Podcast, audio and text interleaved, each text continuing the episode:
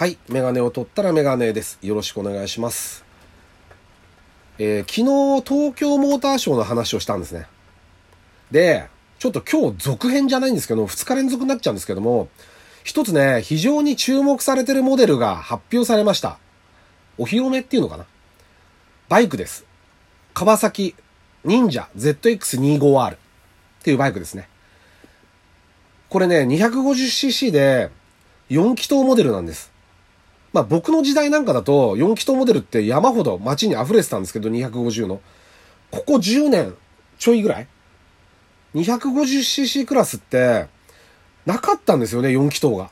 単気筒か2気筒でした。フルカウルのスポーツバイクでも。で、ここに来て4気筒モデルが復活しました。もう乗れないんじゃないかって多分みんな思ってたと思うんですけども、最新のテクノロジーでこれが戻ってきた4気筒エンジンが。ということで非常に注目を受けてます。で、なんでこういう風になってしまったのかっていうかなったのか。えっ、と、ちょっとね、時代を遡って話をしたいと思います。はい。えっ、と、第81回ですね。ラジオにメガネ始めたいと思います。よろしくお願いします。はい。なぜなくなったのか。なぜ4気筒モデルがここに来て復活したのか。っていう話。ちょっと時代遡ると、80年代、90年代っていうのは、250cc クラス。まあ、いわゆる車検がないバイクの中で一番排気量が大きいんですよ。250cc クラスって。だから維持費がかからない。安いっていうんで、大変普及しました。で、なおかつ、小型エンジンは、あの頃、2ストロークエンジン。2ストローク1サイクルエンジン。っていうものが、まだ、うんと、あったんですね。今は排ガスの関係ではなくなっちゃったんですけども、えっと、4ストロークエンジンと2ストロークエンジンのが選べました。で、250cc だったら、あのー、2ストロークエンジンがまだいっぱいあったんですよね。で、あの、例えば NSR とか TZR とか RGV ガンバとかあの辺っていうのは2ストロークエンジンなんですよ。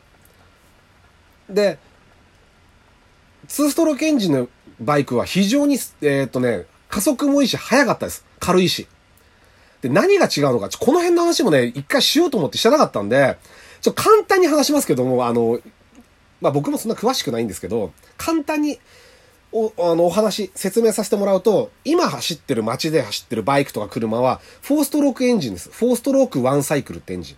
これは、シリンダーっていう筒の中にピストンが入っていて、それが爆発することによって、上下することでピストンが、クランクシャフトに動力を伝えてエンジンっていう出力、出力を出していきます。これは、4ストロークエンジン、今走ってる車とか、今の基準の車、今回の ZX25R もそうですけど、4ストロークエンジンなんですけども、ピストンが下がることで、吸気、えっ、と、排気、吸気バルブ、ごめんなさい。吸気バルブを開いて、下げた時に燃料を吸い込みます。で、バルブを閉じて、で、今度ピストンが上がって、あ、圧縮。ギューってね、圧縮します。混合機を。で、ポッと火をつけます。プラグで。その時に点火プラグで混合機に火をつけて、ドンってピストンが下がった時に動力が生まれます。で、今度中に燃えかすが残るんで、それを排気バルブを開いて、ピストンが上がることで排気します。全然これだと意味がわかんないかもしれないですけど、要は、下がって、上がって、下がって上がって。これで4回の工程。これ4ストロークです。これが1サイクルなんです。吸って、圧縮、燃焼、排気。4つのサイクル。2回ピストンが上下することで1回の燃焼。これに比べて2ストローク、1サイクルエンジンっていうのは、ピストンが下がることで、えっと、燃料が入ってきて、なおかつ同時に出ていくんですね。燃えた燃料が。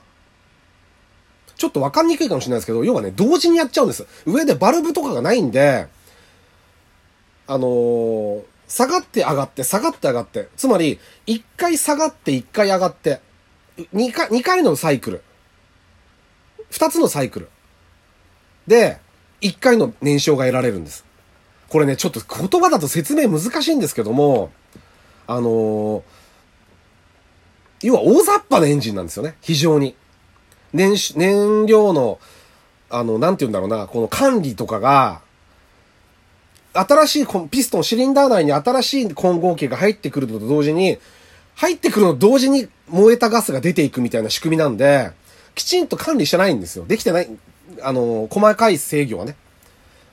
ただ、このエンジンは、要は、ピストンが一回下がって上がって、ドン。下がって上がって、まあ、あの、半分、さっき言ったフォーストロークエンジンの半分で、の工程で一回の燃焼が得られるわけですよ。向こうは下がって上がって下がって上がってで一回。こっちは下がって上がってで一回。ちょっとこれ分かりにくいと思うんですけども。なので、えー、っと、まずパワーがある。うん。力があります。で、あのー、軽いです。で、構造が簡単。といういいことだらけに感じるんですけども、ところが、オイルを一緒にまず燃やさなきゃいけないんです。クランクケースに燃料が入るんで。だ燃料にオイルを混ぜなければいけないんで、排気ガスが汚いです。あの、臭いし、白煙がいっぱい出ます。で、燃費も悪いです。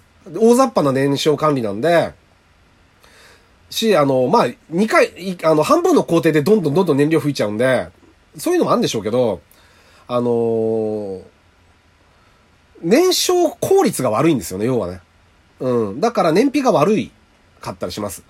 で、あとはもう耐久性もあんまりないし、あとうるさかったり、振動がパンパンパンパンうるさいんですけども、あと振動が出ます。ビビビビビって。だから、うん、パワーがあるけどちょっと快適性はないエンジンでした。でも、早かったんです、とても。僕はこれすごい好きなんですけども、2ストロークエンジン。今はなくなりました。で、各メーカーね、あの、4ストロークエンジンで、まあ自分のメーカー、自分の会社でも出してるんですよ、2ストロークエンジンは。だけども、よりこう、スムーズで滑らかでっていうのを求めていくと、4ストロークエンジンを使いたいわけです。燃焼も燃料も食わない。燃費も良くて、滑らかで、排気ガスも綺麗。そういうバイクで、4ストロークエンジンで2ストロークエンジンに対抗するためには、どうしようかっていうのを考えて、えー、っと、オートバイを出していくんですけども、これはもう、その時点で、4気筒化するしかなかったんです。当時はね、2ストロークエンジンは2気筒だったんです。みんな。2気筒だったんですけども、あの、それに対抗するためにより高回転を狙うわけです。より高回転型にすることによって、に、えっ、ー、と、2ストロークの 250cc に性能的に追いつこうとして、4気筒エンジンっていうのが80年代半ばからボンボン出てきます。えっ、ー、と、ヤマハで言うと FZ フェザーとかが85年とか、あと CBR ホンダ250フォア、あの辺ですよね。が85、6年からドーって出てきて、まあ45馬力自主規制とかもあったんですけども、これは、もう最高回転数がね、出始めた頃は1万5000回転とかするぐらいだったんですけども、最後の方のモデルになると1万9000回転とかって恐ろしい回転数まで。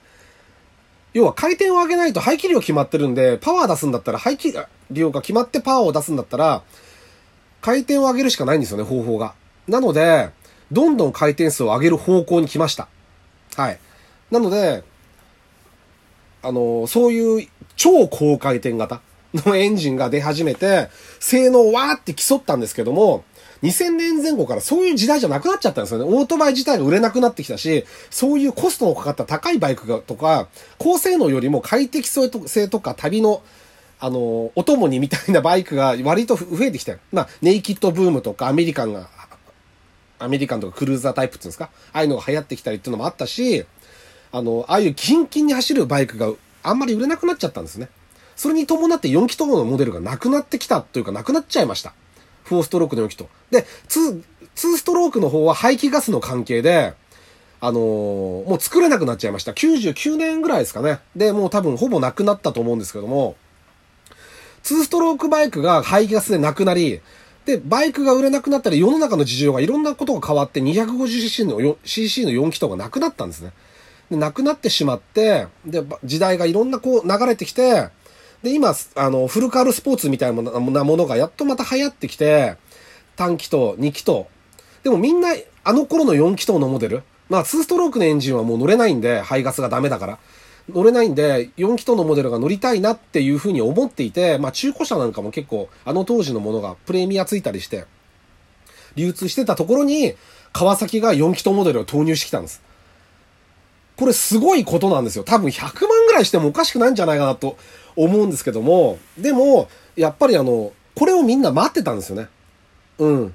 で、まあちょっとね、細かい仕様がまだわかんないんですけども、どうやら、まあ DOHC の4気筒、並列4気筒のエンジンで、まあ45馬力から50馬力前後じゃないかっていう話が今出てるのと、あと最高回転数が、まあ、1、えっ、ー、とね、1万、1万7000回転つったかな？ぐらいからのレッドゾーンじゃないかって話がちょっと出てきましたね。はい。あのー、なんて言うんだろうな、こういう、こういうバイクが出ることっていうのは、あの、特にオートバイに関しては趣味性が高いものなので、非常にいいことだと思いますね。高くても買う人は買いますよ。うん。あの、写真見てもすんごいかっこいいです。ZX25R。あの、バイクちょっと好きな人は、まあ当然、あの、画像で見たりしてると思いますけども、フロントも倒立フォーク、リアも、あとガルアームが入っていて、あとクイックシフターとかギアが、もう入ってるらしいですけども、まあとてもかっこいいですよ。あの、まあ、なんつうんだろう、他のメーカーもこれに追従してくる可能性もありますよね。このオートバイが売れるかどうかによって。まあ、海外で売ることも、がメインなのか、あの、もしれないですけども、なので、ちょっとこれね、売れるかどうかも含めて注目したいと思いますね。あとは他の 250cc の、例えば中古市場なんかもかなり動くと思うので、あの、注目しています。はい。ちょっとつまんなかったかもしれないですけども、あの、オートバイの話というかエンジンの話も含めて、したかった話をちょっとさせてもらいました。はい。えっ、と、また次回楽しい話ができたらいいなっていうふうに思ってます。はい。えっ、ー、と、メガネを取ったらメガネでした。ありがとうございました。